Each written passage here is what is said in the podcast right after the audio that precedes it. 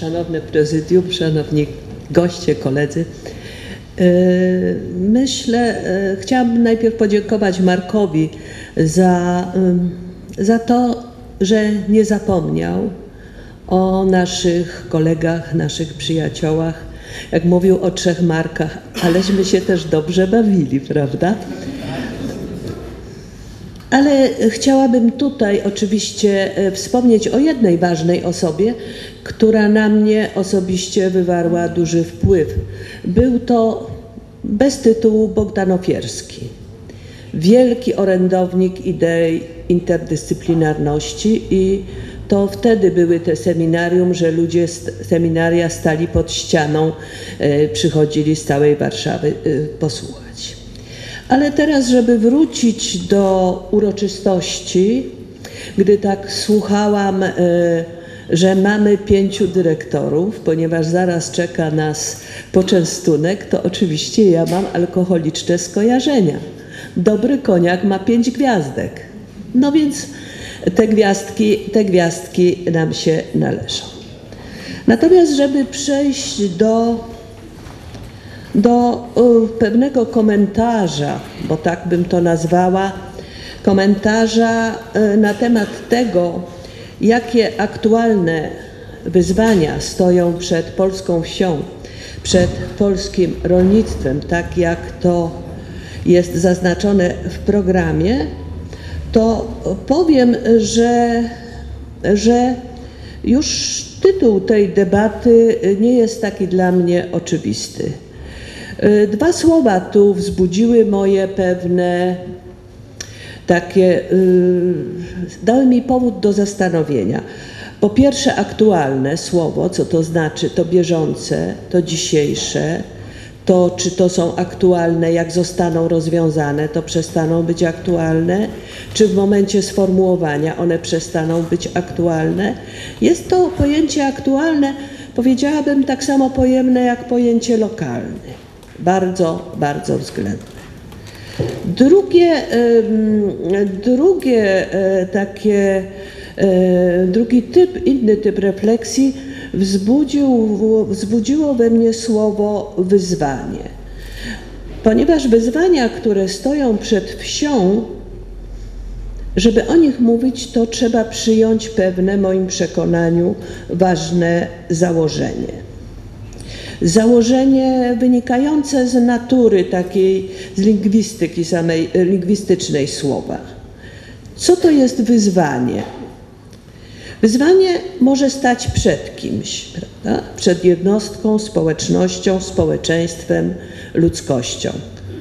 Słowem, przed jakimś bytem społecznym zdolnym do posiadania podmiotowości. Tej podmiotowości nie mają same działania ludzkie, nawet tak zinstytucjonalizowane i ustrukturalizowane jak gospodarka, także rolnictwo. Rolnictwo, jego wydajność, jego przemiany może być przedmiotem wyzwań. Mogą one być przed nim przez społeczeństwo, społeczności wiejskie, konsumentów, mogą być stawiane. Bez wątpienia też rolnictwo ma wpływ na wyzwania, które stają przed polską wsią. Oznacza to przyjęcie założenia o podmiotowości wsi jako bytu społecznego i to założenie wyznacza ramy artykulacji samych, samych wyzwań.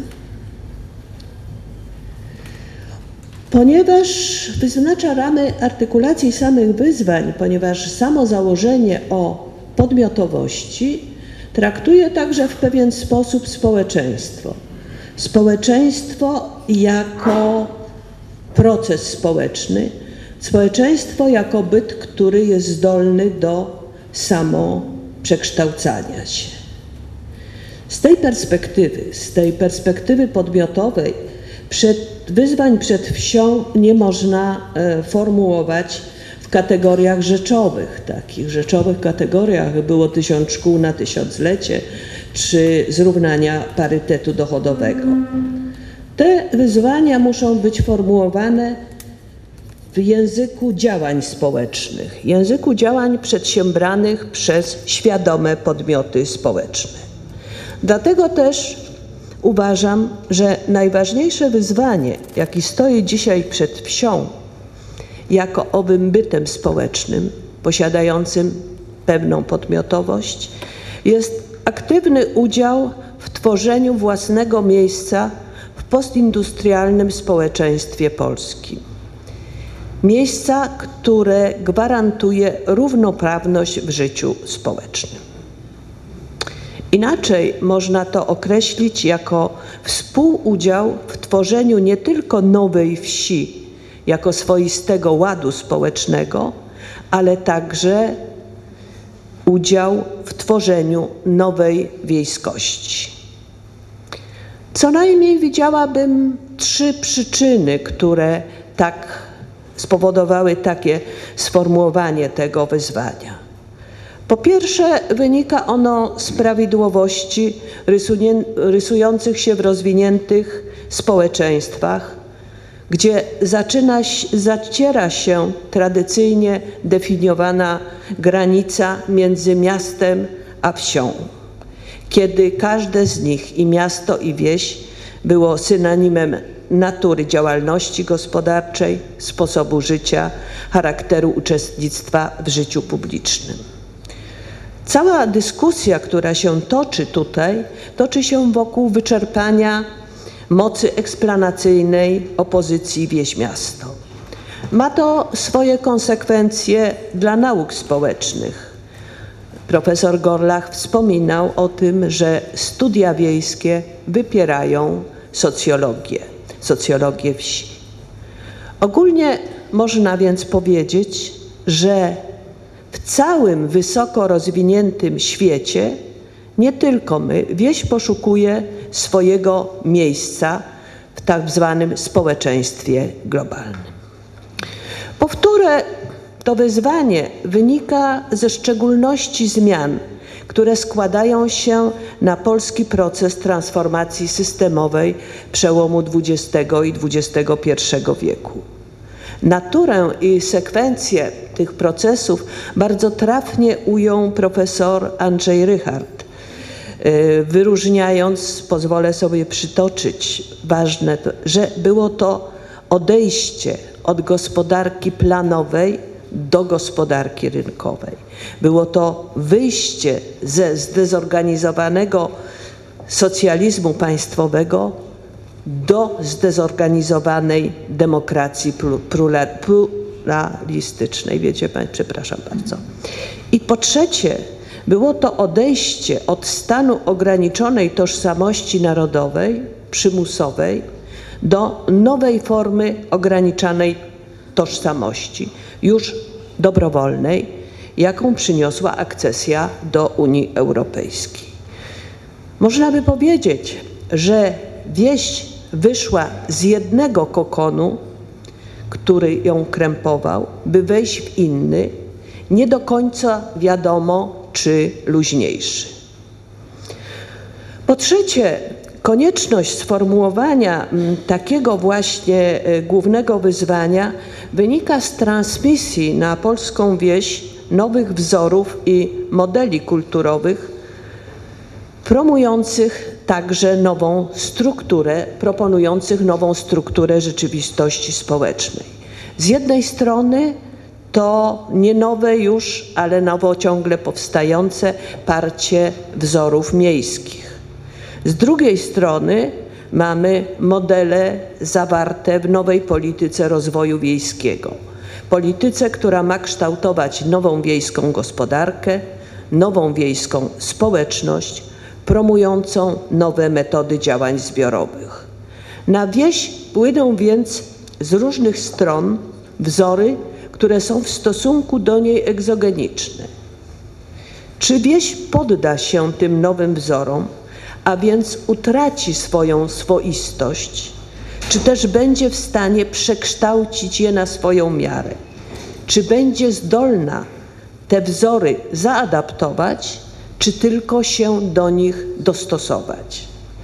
Odpowiedź na to ostatnie pytanie jest kluczowe dla losów wyzwania stojącego przed wsią. Tym bardziej, że odpowiedź tu wcale nie jest oczywista.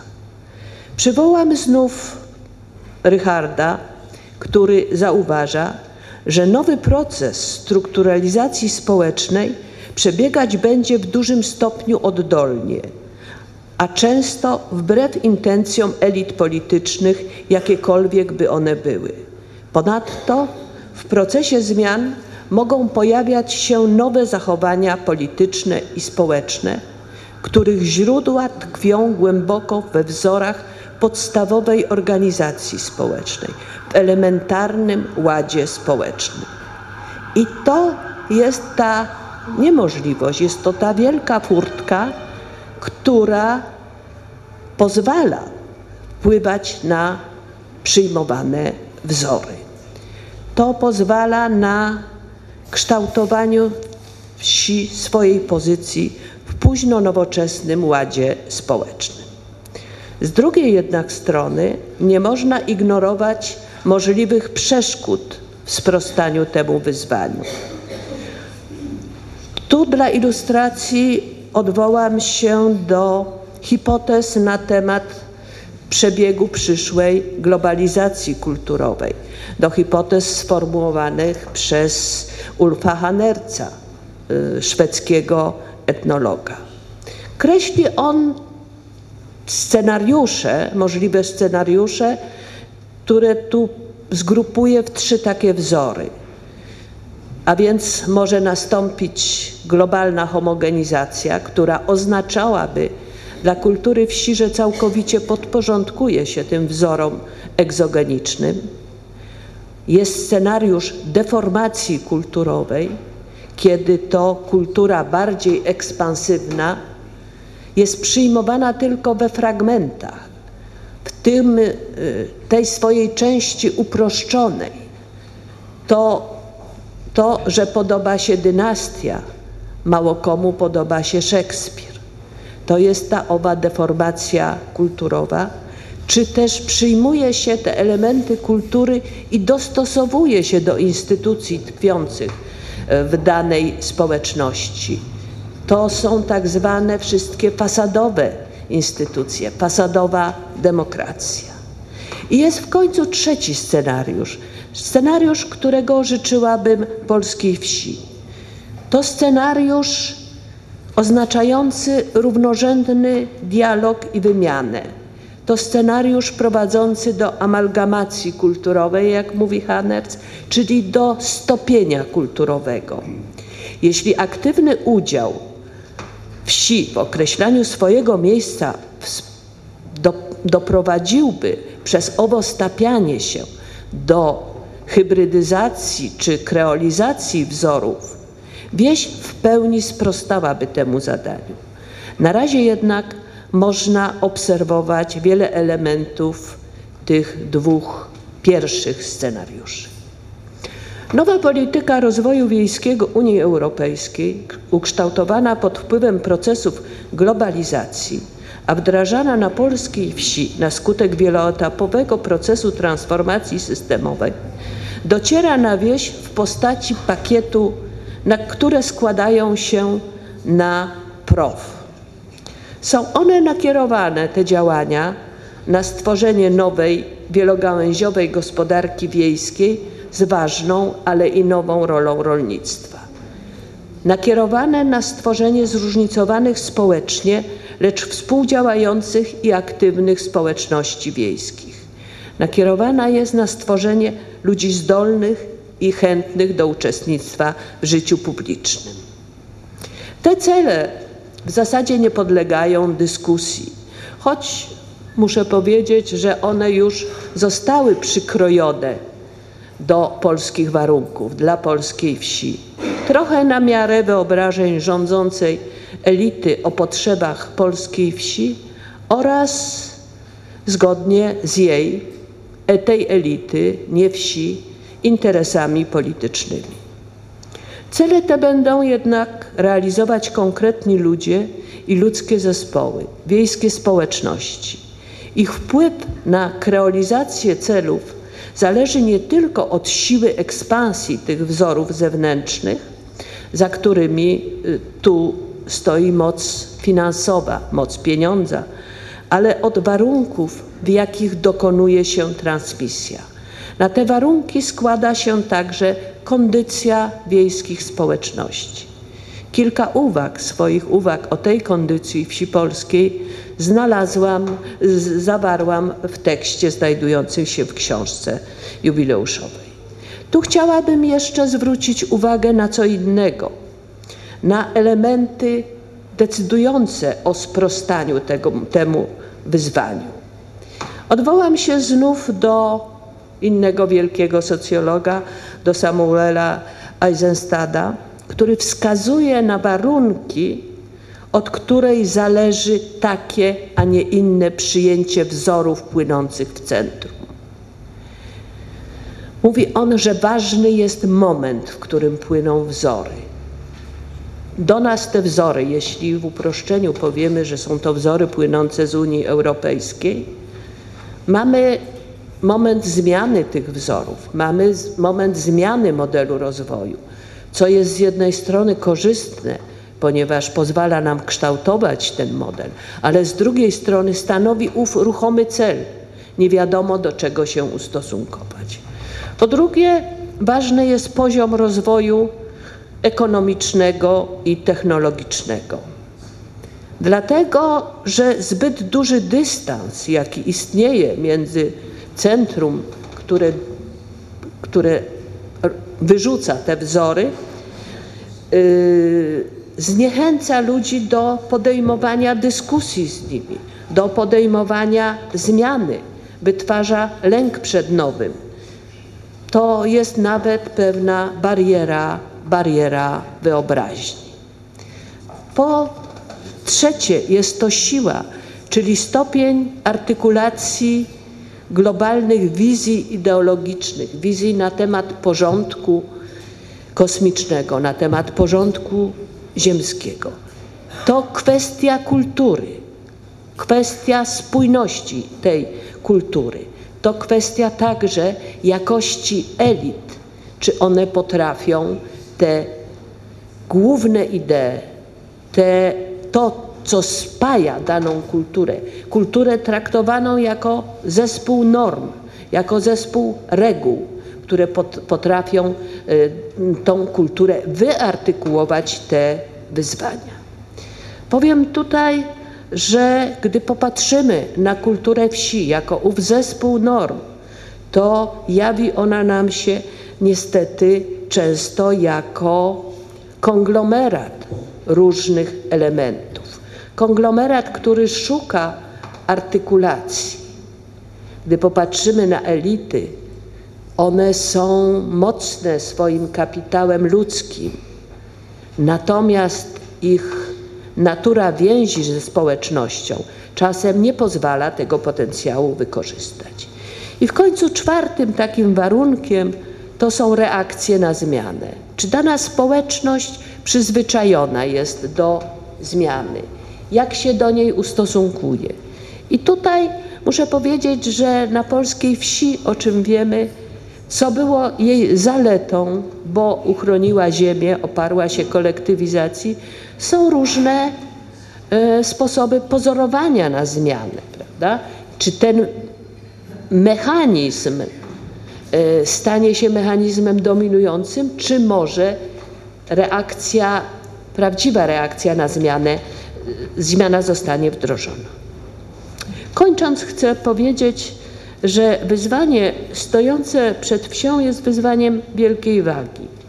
Odpowiedzią na nie musi być szereg długotrwałych działań odnoszących się do gospodarki, społeczności lokalnych, środowiska naturalnego i społecznego. W istocie jest to gra o tożsamość społeczną wsi. Tożsamość, na którą złoży się ogromny pęk tożsamości lokalnych. W konsekwencji powinno to doprowadzić do przełożenia, przełożenia się na kształt społecznego ładu, który powinien być bliższy ładowi policentrycznemu. ale będzie to też miało konsekwencje indywidualne, jednostkowe. Chciałabym, aby wiejskie pochodzenie czy życie na wsi nie było dla nikogo stygmatem, nie było powodem wstydu, bo wtedy i my za ów wstyd nie musielibyśmy się wstydzić. Kończąc, nawiązuję tu do felietonu młodego pisarza Szczepana Twardocha, który pisze, że wstydzi się wstydu dziewczyny, bo ona wstydzi się tego, że pochodzi ze wsi. Myślę, że to jest wyzwanie prawdziwe, abyśmy się nie musieli wstydzić za ten wstyd. Dziękuję bardzo.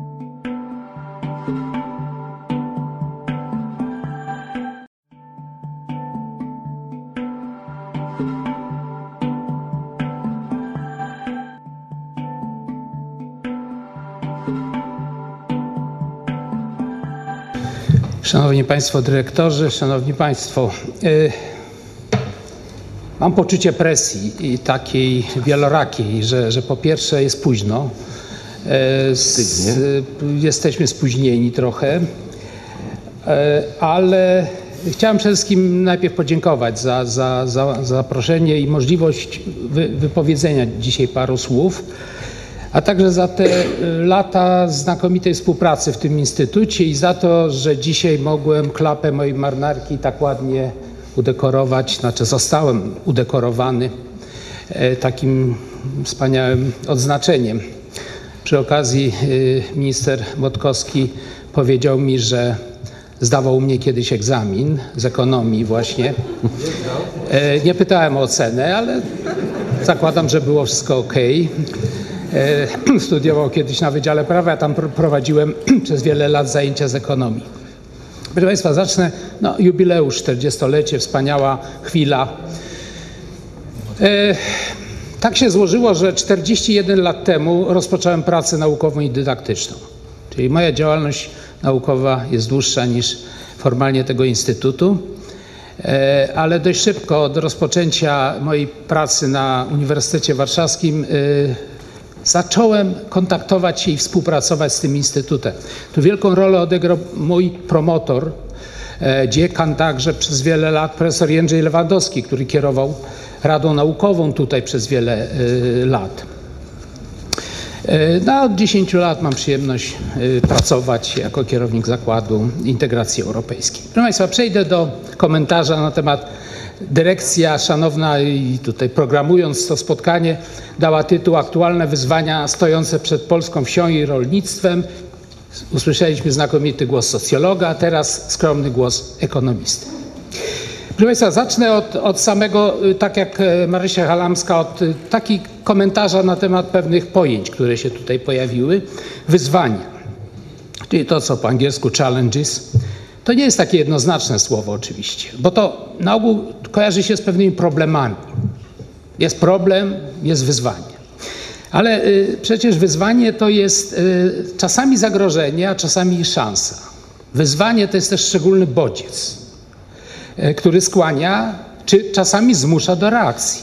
I teraz jak zareagujemy, y, jak odpowiemy na wyzwanie, od tego będzie zależał ewentualnie sukces.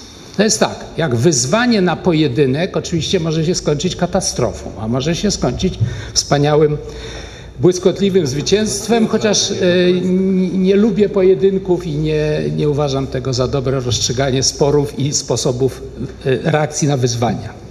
Proszę Państwa, skąd płyną wyzwania? Bo to, to jest ważne, żebyśmy o tym pamiętali. po pierwsze od nas samych, e, zaangażowanych w dany proces, na przykład od naszych ambicji, od naszych aspiracji albo od naszego, czy z powodu naszego oburzenia. Modne słowo ostatnio. Następnie od naszych partnerów, z którymi współpracujemy i od środowiska lokalnego, tego bliskiego otoczenia. Ja, ja na przykład bardzo dużo takich wyzwań płynie od strony moich współpracowników. Niektórzy są tu obecni na, na sali. To są challenging people. To są naprawdę ludzie, którzy wobec mnie kierują bardzo silne, pozytywne, y, zmuszające mnie do, do pewnego działania i, i, i pozytywnej reakcji. Oczywiście y, wyzwania płyną z otoczenia krajowego, makroekonomicznego, ale także ostatnio, przez wiele już, znaczy ostatnio, szeregu lat płyną z otoczenia unijnego. Te, te wiele wyzwań ma swój rodowód w otoczeniu właśnie naszym unijnym, ale także od globalnego. No i teraz, y, jakbyśmy spojrzeli na to, to się sytuacja robi niezwykle e, skomplikowana. I jedną, jednym z elementów bardzo ważnych to jest, jak odczytywać wyzwania. Ja się zawsze zastanawiam nad tym, to jest coś takiego niezwykle ważnego, bo te wyzwania trzeba dobrze odczytywać. E, I właśnie zwłaszcza wyzwania, które płyną nie tylko z najbliższego otoczenia, no bo one są stosunkowo łatwiejsze, ale te z tego wielkiego otoczenia, także globalnego. E, proszę Państwa, pytanie, kto ma odczytywać, jak mówimy o, o wyzwaniach wobec wsi i rolnictwa, no, trudno oczekiwać, żeby przeciętny rolnik e, czy mieszkaniec wsi odczytywał najważniejsze wyzwania globalne na przykład, albo jakieś tam unijne, mm, skomplikowane. W związku z tym bardzo wiele obowiązków spada na nas, bo naszym zadaniem zawodowym jest to, żeby te wyzwania o charakterze bardziej takim ogólnym e, odczytywać. No i jest problem e, tak zwanych no, tego wymiaru czasowego wyzwań.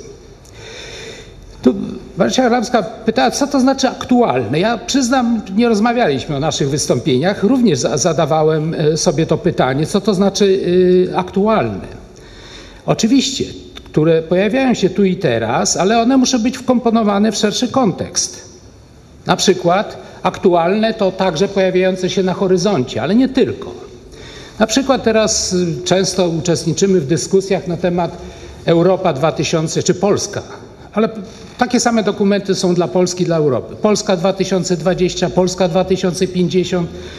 Profesor Tomczak wspominał o pracach Komitetu Polska 2000. To samo robi Europa. Proszę Państwa, na aktualne wyzwania jesteśmy w stanie odpowiedzieć czasami za 10 albo za 50 lat. I też warto o tym pamiętać, czyli e, pojęcie aktualności się e, na, rozciąga. Nawet powiem więcej.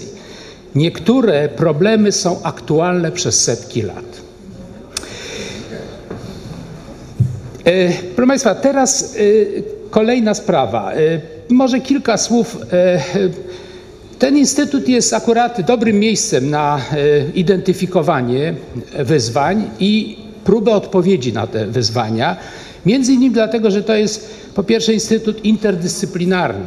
Wyzwania, problemy, zagrożenie tak nie mają takiego wąskiego, branżowego tylko. Mają oczywiście, ale te najważniejsze mają złożony charakter, taki bardzo skomplikowany. Jeśli nie ma się intelektualnej wprawy w badaniu złożonych systemów i interdyscyplinarnego spojrzenia, no to, to nawet nie jesteśmy w stanie zidentyfikować tych. Na szczęście ten instytut zachował taką, y, taki charakter, chociaż były tu wspomniane wielokrotnie próby y, z ubranżowienia, zawężenia i takiego sprowadzenia do, do instytutu y, dyscyplinowego albo nawet E, jeszcze węższego. E, proszę Państwa, ja przygotowałem tak na, chciałem odrobić y, zadanie mi zadane i y, wymienić y, te wyzwania, które uważam za najważniejsze. No i tak korzystając z podpowiedzi, że dekalog jest takim dobrym E, dobrą liczbą. 10 e, takich zagrożeń zidentyfikowałem. I chciałem je szybciutko wymienić, bo czasu jest mało. Po pierwsze, e, tym pierwszym wyzwaniem jest konieczność odpowiedniego wkomponowania spraw wsi rolnictwa w zrównoważony rozwój nie tylko naszego kraju, ale i Unii Europejskiej. Proszę Państwa, zrównoważony rozwój jest paradygmatem, już jak wiele osób uważa, współczesnej teorii i polityki rozwoju, to nie jest banalne, to nie tylko jest modne pojęcie, ono jest ważne. I tak jak znam teorię rozwoju, to uważam, że jest to jedno z najciekawszych podejść do rozwoju. Po drugie, pogodzenie zasad konkurencyjnego i wysoce produktywnego rolnictwa z wymaganiami dotyczącymi wielofunkcyjności, w tym zapewnienie odpowiedniego zakresu dostarczania społeczeństwu dóbr publicznych związanych z działalnością rolniczą, co jest w tym instytucie, jak wiadomo, rozwijane. Następne, trzecie wyzwanie dotyczy określenia miejsca polskiego rolnictwa w zapewnieniu bezpieczeństwa żywnościowego kraju, Unii Europejskiej i świata oraz uchronienia i wzmocnienia zasobów produkcyjnych, zwłaszcza ziemi, na rzecz obecnych i przyszłych potrzeb żywnościowych świata.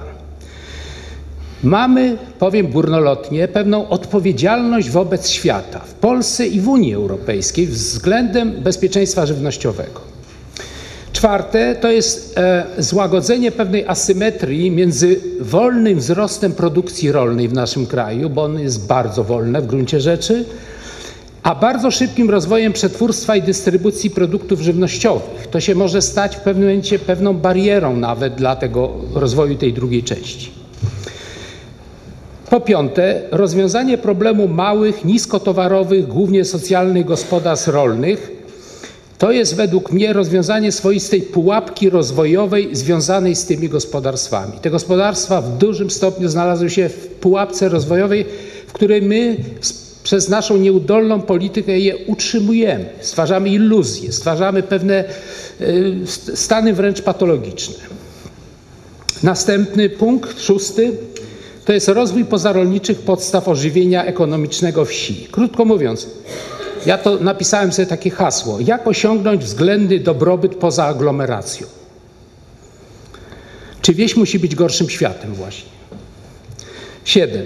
Jak wprowadzić rolnictwo i wiejski biznes w ramy gospodarki opartej na wiedzy?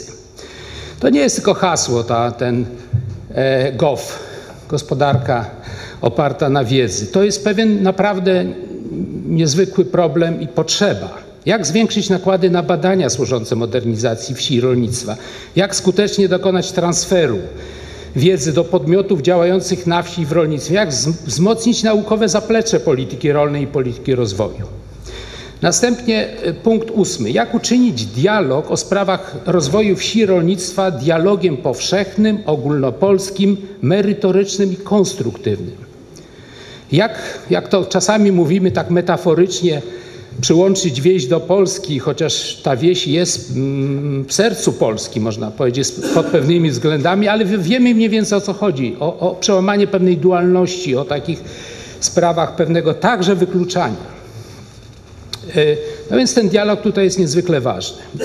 Punkt dziewiąty. Jak wzmocnić wpływ naszego kraju na koncepcyjne i decyzyjne organy Unii Europejskiej? To jest bardzo ważne nasze zadanie, ale też naszych polityków aby osiągnąć cele ważne nie tylko dla społeczeństwa naszego kraju, ale także dla wspólnoty europejskiej. Już coraz więcej powinniśmy mówić o tym, co jest ważne nie tylko dla Polski, dla Unii Europejskiej. Być takim, nie powiem, że aktywnym, ale stać się może jednym z wiodących głosów w Unii Europejskiej. Dziesiąty punkt, się zastanawiałem, postawiłem sobie parę znaków zapytania i wrzuciłem do tego dziesiątego koszyka e, pewne problemy związane, no, nazwijmy to potrzebą pewnej rewolucji naukowej czy pewnych przełomów w naukach społecznych zajmujących się wsią i rolnictwem. Nie chcę tego rozwijać, bo, bo nie ma czasu. Te moje wyzwania wypływały z pewnej diagnozy. E, w tej diagnozie sobie wymieniłem e, kilka punktów i też je tylko zasygnalizuję. Po pierwsze, uważam, że rolnictwo polskie znajduje się w złej strukturalnej i ekonomicznej kondycji. To są znane sprawy, ale to trzeba mocno podkreślić. Jest wolne tempo zmian strukturalnych, wolne tempo wzrostu produkcji, niska produktywność ziemi i zasobów pracy, nadmierne zaangażowanie pracy w rolnictwie, duża liczba gospodarstw wyłączonych z produkcji rolnej i duży zakres fikcyjnego rolnictwa. Fikcyjnego rolnictwa. Proszę Państwa, jak się spojrzy na, na, na pierwsze dostępne dane mm, spisu powszechnego, gdzie no nadal y, gospodarstwem jest jednostka, która ma na przykład pięć królików, trzy kozy, jeden pień pszczeli, e, bądź skrawek ziemi, taki jak mój ogródek mniej więcej. e, to, to się potem nie można dziwić, że dyrektor e, bratniego Instytutu, profesor Kowalski mówi, ja, jak mnie pytają, to ja nie wiem, że jak odpowiedzieć na pytanie, ile mamy gospodarstw. I teraz jak patrzę na, na sposób prowadzenia spisu i, i, definicje, które tam przyjęto, to nadal to tylko utrudnia. No ale proszę Państwa, w, tej, w tych danych ponad e, 2 miliony 200 tysięcy gospodarstw, w tym 715 tysięcy poniżej jednego hektara. To przyzwyczailiśmy się trochę już do tego. Ale proszę Państwa, 400 tysięcy nie prowadzi działalności gospodarczej. Rolniczej działalności, przepraszam, rolniczej działalności. Jakie to jest gospodarstwo rolne, które nie gospodaruje rolniczo? A ono jest. To jest ta, ta fikcja. Ta, ta, yy, tam jest mnóstwo niewykorzystanej ziemi. W gospodarstwach nie, nieaktywnych, że tak powiem, rolniczo, jest z danych wynika 560 tysięcy hektarów, ale mnóstwo jest innej ziemi jeszcze, poza tymi gospodarstwami nieużywanych. Także w gospodarstwach dużych okazuje się, że tam 19, powyżej 50 hektarów, których przerasta sporo, szybko wzrasta, ale mamy ich 27 tysięcy. No ale z drugiej strony 19% to są ugory. To jest właśnie ten problem tej struktury.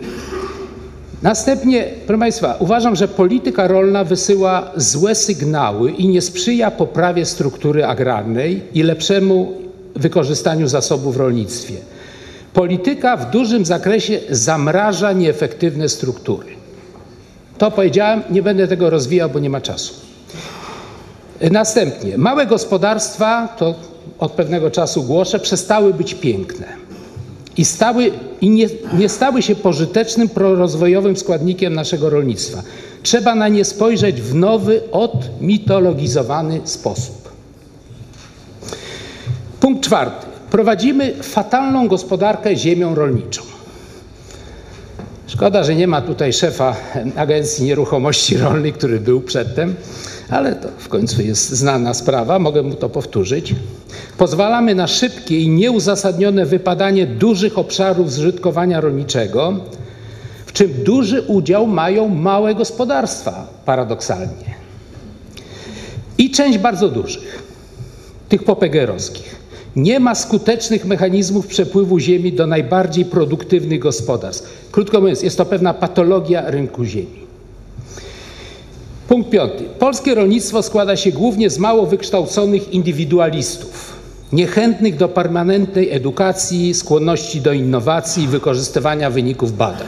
Przykra konstatacja, ale jestem bardzo mocno przekonany o jej słuszności. To nie, nie tylko wina tych, tych osób, oczywiście. Następnie mm, skłonność do współdziałania, kooperacji, spółdzielczości i innych form budowania kapitału społecznego wśród rolników należy do najniższych w Europie. Z takim kapitałem społecznym daleko oczywiście nie zajedziemy.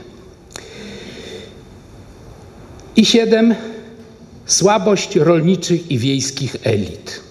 Tak to bym ujął. Są one podzielone, niezdolne do przełamania sektorowych opłotków, słabo wyposażone w wiedzę i mało skuteczne w medialnym przekazie. Zrażają wręcz do pewnych działań na rzecz rolnictwa. I proszę Państwa, na koniec króciutko o pewnych wyzwaniach wobec środowiska naukowego i możliwości skutecznej odpowiedzi na te wyzwania. Tak, znamy, proszę Państwa, sprawę, że możliwości polskiej nauki są bardzo ograniczone, przede wszystkim ze względów na rażące niedofinansowanie polskiej nauki. To jest rzecz wstydliwa dla naszego kraju, nieuzasadniona niczym, ani sytuacją budżetową, ani poziomem PKB, bo kraje, które mają podobny poziom PKB i mało tego, miały więcej kłopotów, na przykład budżetowych, mają kilkakrotnie czasami większe wydatki na naukę i to się da zrobić, to jest rozsądne.